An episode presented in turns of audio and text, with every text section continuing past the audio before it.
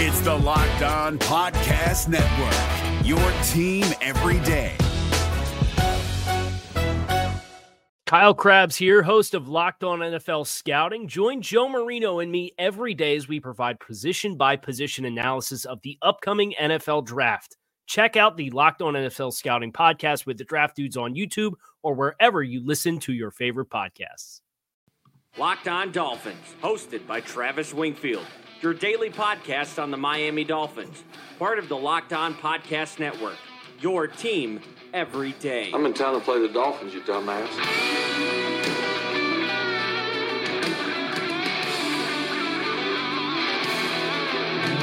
What is up, Dolph fans, and welcome into the Monday, December the 16th, the recap edition of the Locked On Dolphins podcast. I am your host, Travis Wingfield, and as always, I am here to bring you your daily dose of Miami Dolphins football. And on today's show, Dolphins are blown out in Jersey. We'll recap Giants 36, Dolphins 20, giving you the individual breakdowns and the five general takeaways from the game. Plus, DeVante Parker's contract extension. Could Albert Wilson be back in the fold? And finally, we'll update the draft order and give you the ultimate upshot of this season for the Miami Dolphins. All of that and more on a busy show. But first, before any of that, I kindly invite each and every one of you to subscribe to the podcast on Apple Podcasts, Spotify, Stitcher, TuneIn, wherever you get your podcast from. Go ahead and leave us a rating, leave us a review, give me a follow on Twitter. It's at Wingfield NFL, voted the number one follow on Dolphins Twitter by Dolphins Twitter. Check out the show at Locked On Phins. We'll follow you back. And check out lockedondolphins.com for all the daily written content, including the recap of this game with all the video breakdowns inside. Let's go ahead and jump right in. That's another.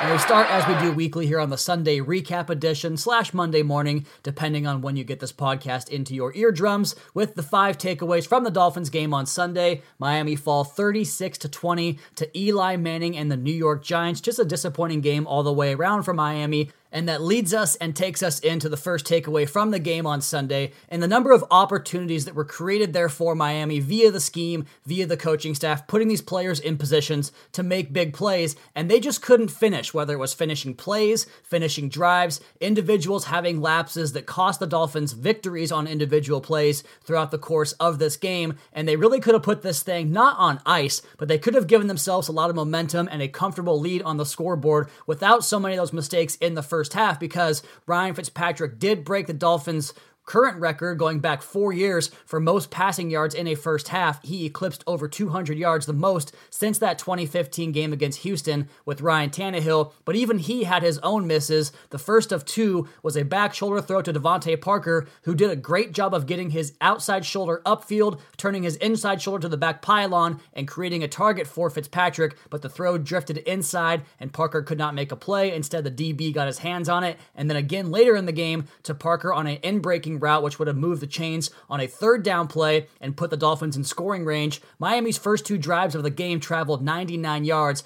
and they didn't score any points on those drives, due in large part to Fitzpatrick's two misses on those throws. The Dolphins also dropped six passes. Clive Walford and Patrick Laird both had two drop passes. Parker had one, Isaiah Ford had one, and it prevented Miami from getting red zone success in this game early on in the game. They also had the Brian Fitzpatrick fumble and a safety on a tackle in the backfield on Patrick Laird, who could not make a one on one situation miss. So Miami had the opportunities early, couldn't seize them, and the game got away as a result. Takeaway number two looks like Sam Eguavoen might be that fit as a sub package linebacker that we kind of projected here on Locked On Dolphins back in training camp and throughout the preseason. Eguavoen really did well to disrupt the passing lanes, falling back into the hook zones. He's quick and shifty, can commit to the run on play action, and get back fast enough to get his arms into the passing lanes on slants and digs and in breaking routes. He's providing more pressure up front, good lateral pass rush moves, and getting in on the quarterback more than he had previously. He picks up another sack. Sam Eguavoen making things happen down the stretch here as a possible sub package linebacker going forward in this Dolphins defense. Number three takeaway is Miami's success running from double Y packages, offset 12 personnel, and what that means, you bring bring two tight ends onto the field with one running back, that's 12 personnel, two receivers, and you put both the tight ends in line on the line of scrimmage to one side of the formation, and you get extra gaps that way. You get a D gap and an E gap off that edge, and it gives you more bodies to block off that edge in the running game. And that's basically the entirety of the Dolphins' running game right now because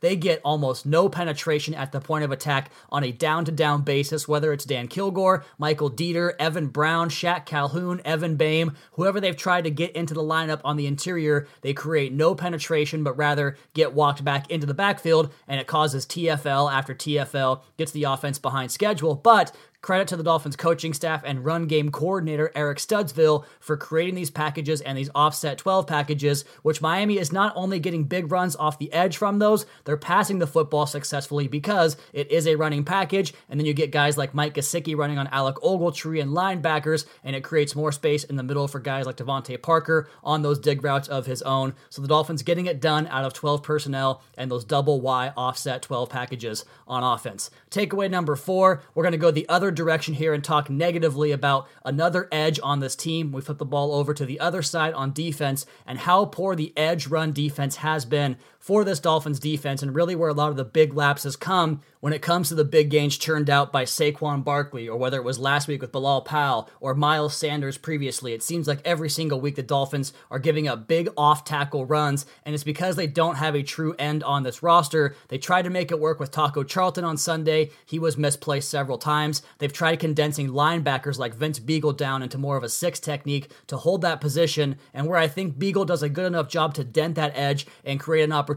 for a player behind him, the Dolphins linebacker filling that gap just has not gotten there fast enough or been strong enough to hold off a block, shake that block, and make a tackle on that play. So whether it's running off Avery Moss or, Moss or Taco Charlton or Charles Harris, who was inactive in the game on Sunday, we'll talk more about that. The Dolphins' edge run defense just does not set a strong edge, and it gives up way too many runs where the running back's first contact is made by a secondary player at the second or third level as they get into the deep part of the field with a big run. Takeaway number five is just that I think this levee might have finally broken on Sunday, and that's the theme of the article up on lockedondolphins.com titled The Levee Broke in Jersey Dolphins Giants Week 15 Recap, as we are recapping the five takeaways here. And I just think this team probably reached its breaking point in the second half of this game. We've seen them consistently have to turn over the roster, adding new players to the roster every single week and not just adding them, but having to get them into the lineup on Sundays as they did it more on this Sunday. They broke the previous record with 78 players used in a single season, as Miami have now used 80 different players on their roster. Guys like Nate Brooks, who I never even heard of before this game, was out there playing. The Dolphins are comprised of 23 undrafted free agents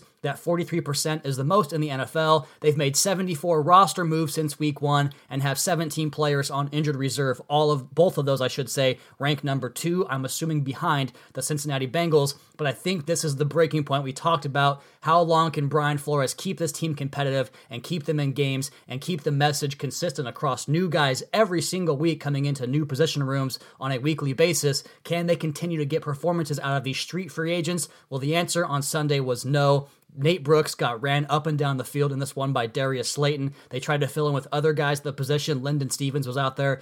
And I'm not one to sit here and tell these guys that they're not capable of playing in the league, but a lot of these guys were available or not valued enough to be signed off of practice squads by other teams, so they get their shot here in Miami, and the Dolphins are just running through them trying to replace all those players they either shut down, put on an injured reserve, cut, or traded, as this roster has been depleted in each and every way you could possibly imagine, and we're finally, I think, seeing the results of that. That's kind of what I assumed this team would look like all season long, but the Dolphins were competitive for a two month stretch stretch because of good schemes, creating opportunities for those players, and having enough guys to finish those plays, like we talked about in the first takeaway, to not lose games in bad fashion like they did on Sunday against the New York Giants. So competitive games could be gone from now on out. The last two games of the season, as the levee has officially broke. And if it hasn't, we'll have more to talk about on the podcast next Sunday about Brian Flores getting a rebound from this group who is so badly depleted. All right, we're going to come back and talk about the individuals on the other side of the podcast.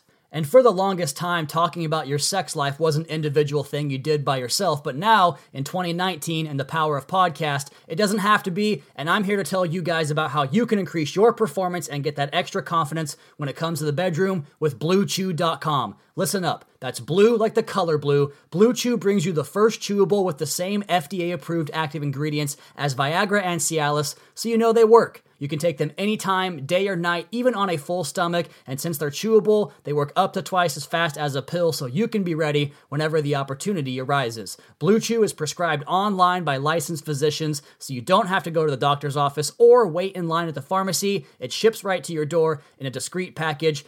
And right now, we've got a special deal for our listeners. Visit bluechew.com and get your first shipment free when using our special promo code LOCKED ON. All caps, one word. Just pay $5 shipping. Again, that's B L U E chew.com. Promo code LOCKED ON to try it for free today. Blue Chew is the better, cheaper, faster choice, and we thank them for sponsoring the Locked On Dolphins podcast. If you're looking for the most comprehensive NFL draft coverage this offseason, look no further than the Locked On NFL Scouting Podcast. Join the draft dudes, Kyle Crabbs and Joe Marino, as they go position by position through the NFL free agent class and into the star studded crop of college stars who will be selected in the 2024 NFL Draft. If you want to know who your favorite NFL team should be adding to its roster, you need to check out Locked On NFL Scouting, available on YouTube and wherever you get your podcasts. Part of the Locked On Podcast Network. Your team every day.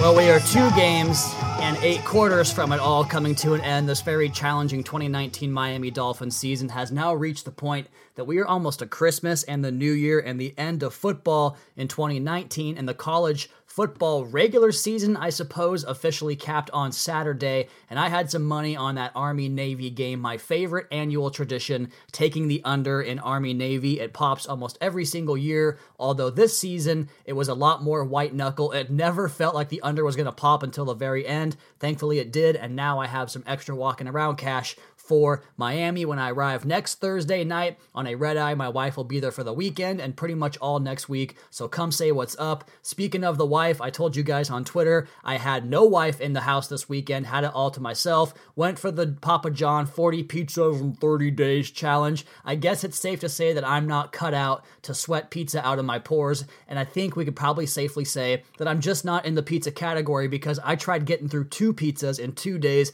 and I couldn't do it. I got through one and a half half finished up my pizza. I love pizza, but 40 pizzas in 30 days, I challenge you on that, Papa John. I don't think that's doable. Let's stop talking about pizza now and get back to the podcast and talk about the individual performances from this game. But first, real quick, this game just really got out of hand in that third quarter as the Dolphins really were outperforming the Giants in the first half. Talked about Ryan Fitzpatrick going over 200 passing yards in that first half, and he officially now, with 33 more rushing yards, is the Dolphins' leading rusher on the season. But then the intermission came, and the Dolphins got scored, outscored, I should say, 16 to 0 in that third quarter. The Giants would score the first 13 points of the fourth quarter as well, so 29 consecutive points getting boat raced there by the New York Giants. The Dolphins were outgained 187 to 19 yards in that third quarter. Just a brutal, brutal turn once the teams broke for halftime. In total, though, Miami was not outgained that outrageously, just 412 to 384. Miami had another good rushing performance in the yardage category. I think a lot of that was garbage time.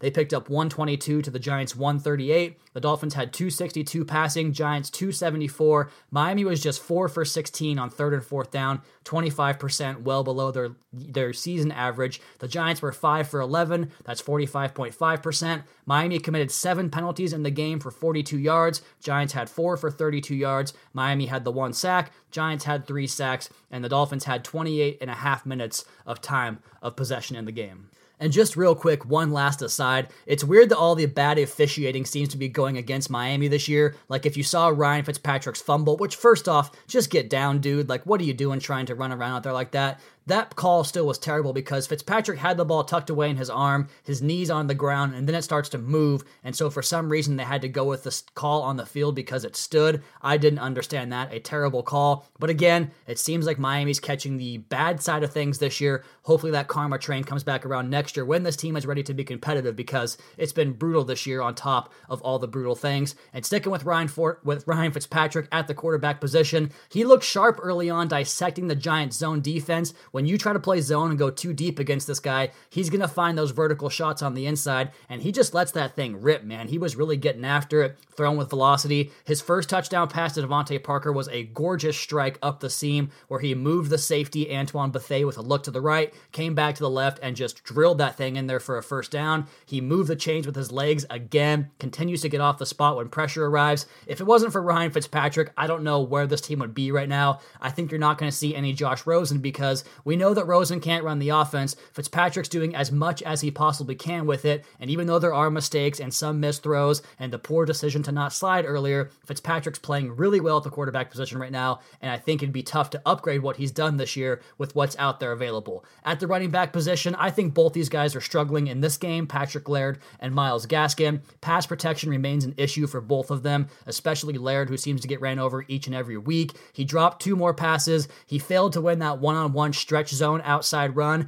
and I know you'll put that on the offensive play call or the offensive line. They got him into a one on one situation. That's a play where the running back gets paid to beat that guy. He did not. He did have an 18 yard run off the edge that saved his average and got him to 3.8 yards per carry, but I think a pretty underwhelming day from Patrick Laird, mostly in the passing game. Gaskin had a 27 yarder in garbage time. That brought his total to nine carries for 43 yards. He too got railroaded in pass protection on one play in particular.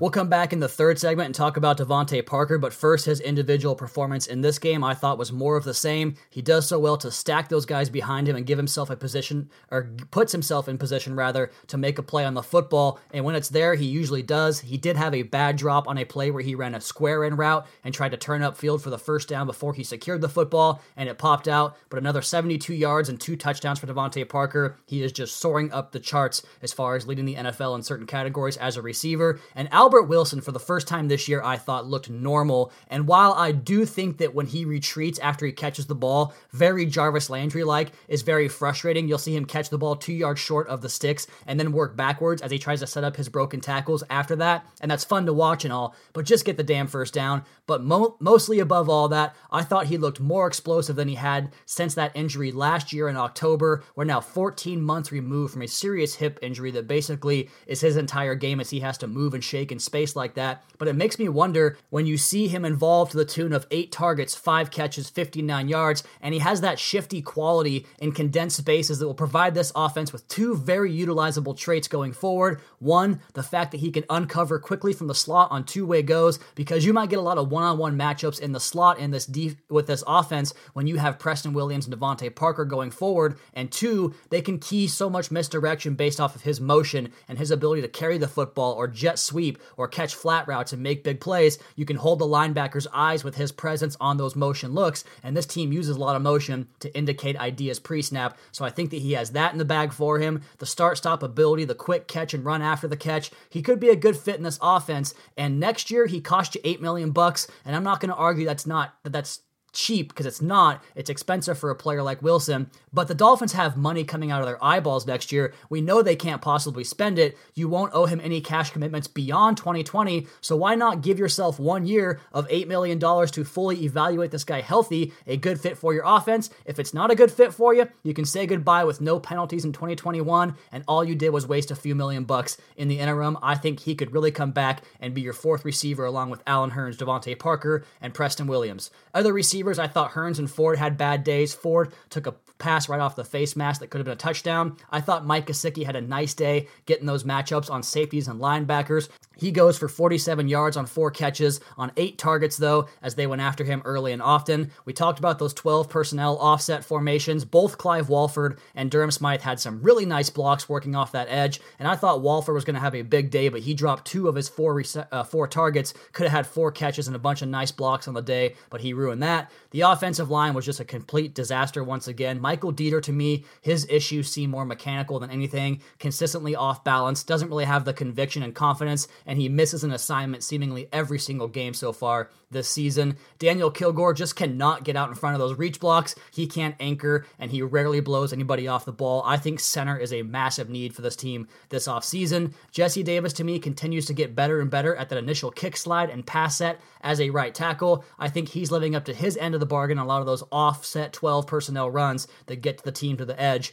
and those big running games. And then we have Evan Brown, Shaq Calhoun, and J'Marcus Webb, who I thought were all difficult to to watch in this game. Flip it over to the other side of the ball. Davon Godchaux, we'll just say it every single week, consistent power, consistently creates space or clogs up space and creates plays for other guys, but also makes a bunch of tackles. He now has 65 tackles on the season. Christian Wilkins is kind of the same, but less than that. He's not as consistent, but he does have the big flash plays and finds his way into the backfield from time to time. Thought Taco Charlton had a rough game in this one, trying to help set the edge. So did Avery Moss. The Dolphins' edge defenders just could not get it done in this game, but the linebacker position I thought played very well. We talked about Sam Eguavoen. Nice work getting that sack, applying pressure on the quarterback, falling back into the hook zone, tipping footballs. And Jerome Baker did much of that as well. 12 total tackles, a pick, a pass breakup, and he was really triggering things today, seeing it and pulling his trigger and keying those runs. And he had a big impact getting into the backfield several times. Big, big game for Jerome Baker. Love the way Vince Biegel fell into the hook zone for that interception,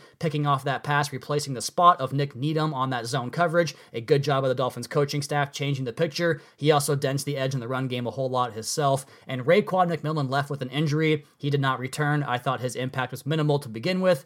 In the defensive backfield, it's just, it's at a point right now where we really can't hold up anymore. Nate Brooks got taken up and down the field. Linden Stevens had some action, played a little bit, had two tackles. Eric Rowe had four tackles in the game. I thought was probably the best of the defensive backs playing that in the box safety role. Nik Needham had the ups and the downs, including a very nice tackle on Saquon Barkley, but then coming back and getting completely juked out of his jockstrap. That was crazy. He was also the guy that got his hands on the football on that 51 yard touchdown catch to Golden Tate. Good job competing at the catch point. He did turn Tate and get a DPI call on himself, but bad luck to have it tipped up into the air and Tate to run under it for the big time touchdown. Jomal Wiltz, I think, looks really good competing up in short areas, making tackles down around the line of scrimmage and playing in the slot, pressing guys off that spot as well. So you guys can read all the individual breakdowns on this up on lockedondolphins.com with all the videos. We're going to come back and talk about draft order, DeVante Parker. But first, I got some great sleep over the weekend, and you can too with the original Casper mattress. It combines multiple supportive memory foams for a quality sleep surface with the right amount of both sink and bounce. Get $100 towards select mattresses by visiting casper.com slash locked NFL and using locked NFL at checkout. Terms and conditions apply. If you can't visit Casper right now, you can find this and all other offers from Locked On sponsors at lockedonpodcast.com slash offers.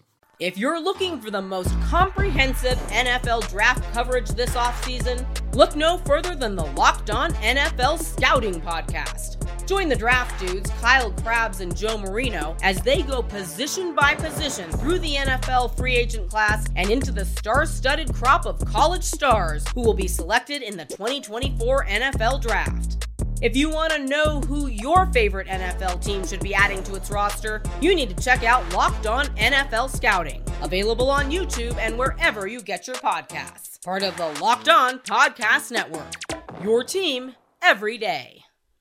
Is your team eliminated from the playoffs and in need of reinforcements? Maybe it's time for a rebuild, or maybe they're just a player or two away from taking home the Lombardi Trophy. Either way, join Keith Sanchez and Damian Parson for Mock Draft Monday on the Locked On NFL Draft Podcast. They'll tell you which college football stars your team will be taking in the 2024 NFL Draft. Check out Mock Draft Monday on the Locked On NFL Draft Podcast part of the Locked On Podcast Network. Your team every day.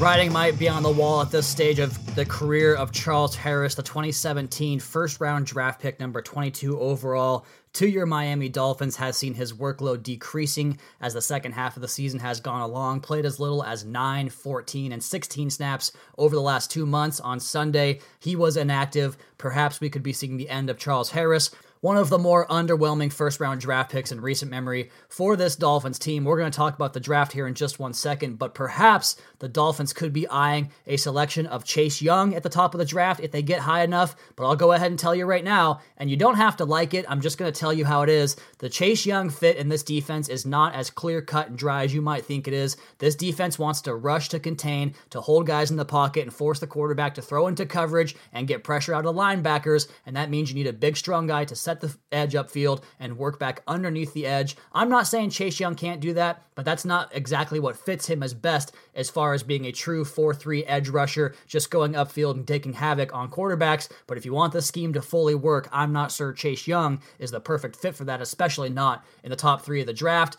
So while you might hear that from other folks around this team, just know that that's probably not what they want to do as far as the Miami Dolphins go. And to jump back into the article up on lockedondolphins.com, the Levee breaks in Jersey, Giants Dolphins Week 15 recap. And in that final segment in there, I talk about the upshot from the season, how Miami essentially got to play a 16 game preseason, an extended evaluation of the season, because this whole year was about trying to secure that high draft pick, find the quarterback of the future. Hopefully, the coaching staff in, installs their, their culture and the program they want to have instilled here in Miami. And it looks like all those things happened. But the upshot was, in doing so, the Dolphins have uncovered about 13 or 14 core pieces going forward between DeVante Parker getting his extension. That'll be next. Nik Needham kind of blowing up the way he has. Mike Gesicki looking like a bona fide true 11 personnel starting tight end. Vince Biegel looking like a surefire fit in the rotation at linebacker. Eric Rowe getting the extension at safety. They join guys like Godchaux, McMillan, and Baker. You've got guys coming off the IR like Preston Williams, Xavier Howard, Bobby McCain, maybe Jakeem Grant, Jonathan Ledbetter. A lot of folks seem to have forgotten about him. But in the process of doing this, the Dolphins probably discovered five or six guys that they otherwise would have not gotten from an entire evaluation year like this in 2016. So it's great news. We know they're going to add more players to this core and to this roster through the draft and free agency. And with that, we have to update the Dolphins draft order as they jump to number three on Sunday as a result of the strength of schedules around the league. And the Dolphins go to number three with the same strength of schedule as Washington at 489. And then from there, the tie breaking scenarios basically turns into the same thing you would use for the playoffs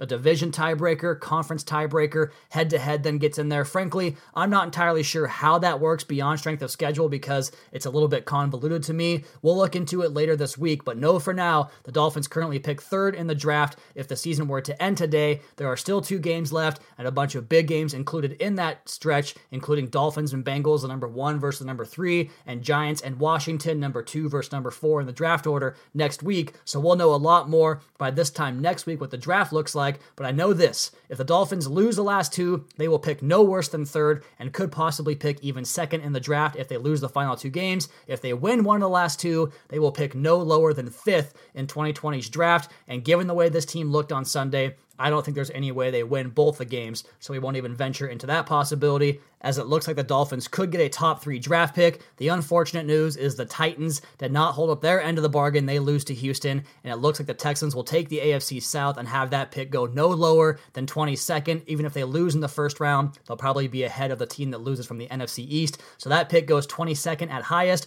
We'll see what happens with Pittsburgh and Buffalo as I go ahead and produce this podcast during that game. But the Bills, if the Bills beat Pittsburgh, they could possibly fall out of the playoff contention and maybe get that pick back into the top 20. But right now, it looks like Miami's going to be picking twice in the mid 20s via Houston and Pittsburgh. All right, so DeVante Parker got a contract extension over the weekend. It goes four years, $40 million that guarantees him 21.5 million in guaranteed cash. Essentially, this is a two-year deal with two team options as Miami can get out of the deal after 2021 with very minimal penalty that season, and then again after 2022 with virtually no penalty. It's a low risk, high reward. Parker signs it at 10 million annual per year, which makes him the 24th of highest paid receiver on an annual basis in the NFL. He makes the same amount as Devin Funchess got in Indianapolis and is basically slotted in with all the best slot receivers in the game, which we know Parker is a perimeter number one type of receiver. A total bargain, a bargain that Parker earned,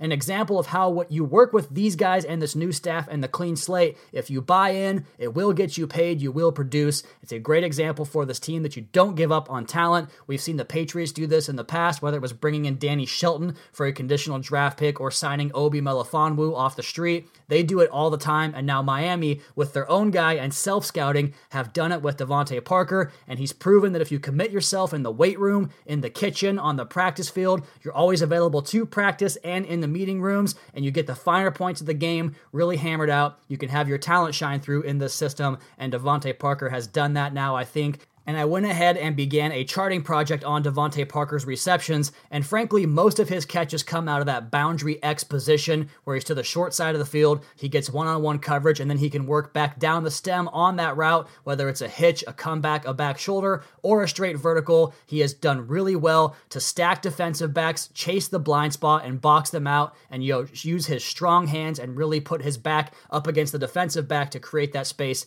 and separation. I could really see DeVante Parker going going down as an all time Dolphins fan favorite if he continues to produce at this level. An easy story to root for. A guy that wanted to rewrite his legacy in Miami. It means a whole lot to him. He wants to retire here in Miami. It's a great contract, and I'm super happy they got it done. I am rooting very hard for DeVante Parker to make this contract worthwhile. Watching both he and Preston Williams together is a lot of fun. I popped on the Jets game, the first one from earlier in the season, over the weekend while I watched, while I ate my 40 pizzas in 30 days. They just put the defense in so much peril when they're on the field together. In that 12 offset personnel, that's a dangerous combination. Or if you want to go 11 personnel, use one to the field, one to the boundary with that takeoff conversion, or the field side two way go. It gives defenses so much to think about, and it's crazy to think that this could be the most secure position on the entire team between the pass catchers at wide receiver and tight end, and it makes the offense really a lot more exciting to watch and gives this scheme a chance to make big plays down the field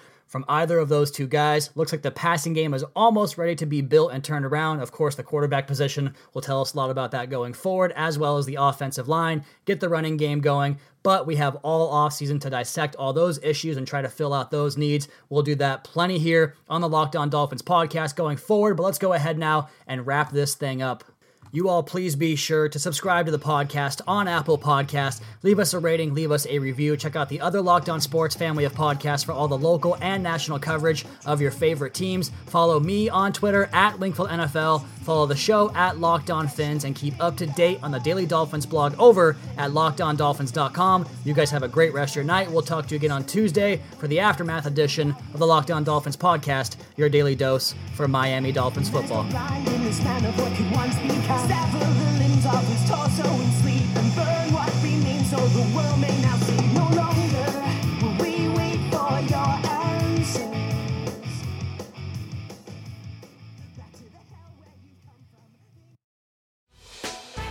Hey, Prime members, you can listen to this locked on podcast ad free on Amazon Music.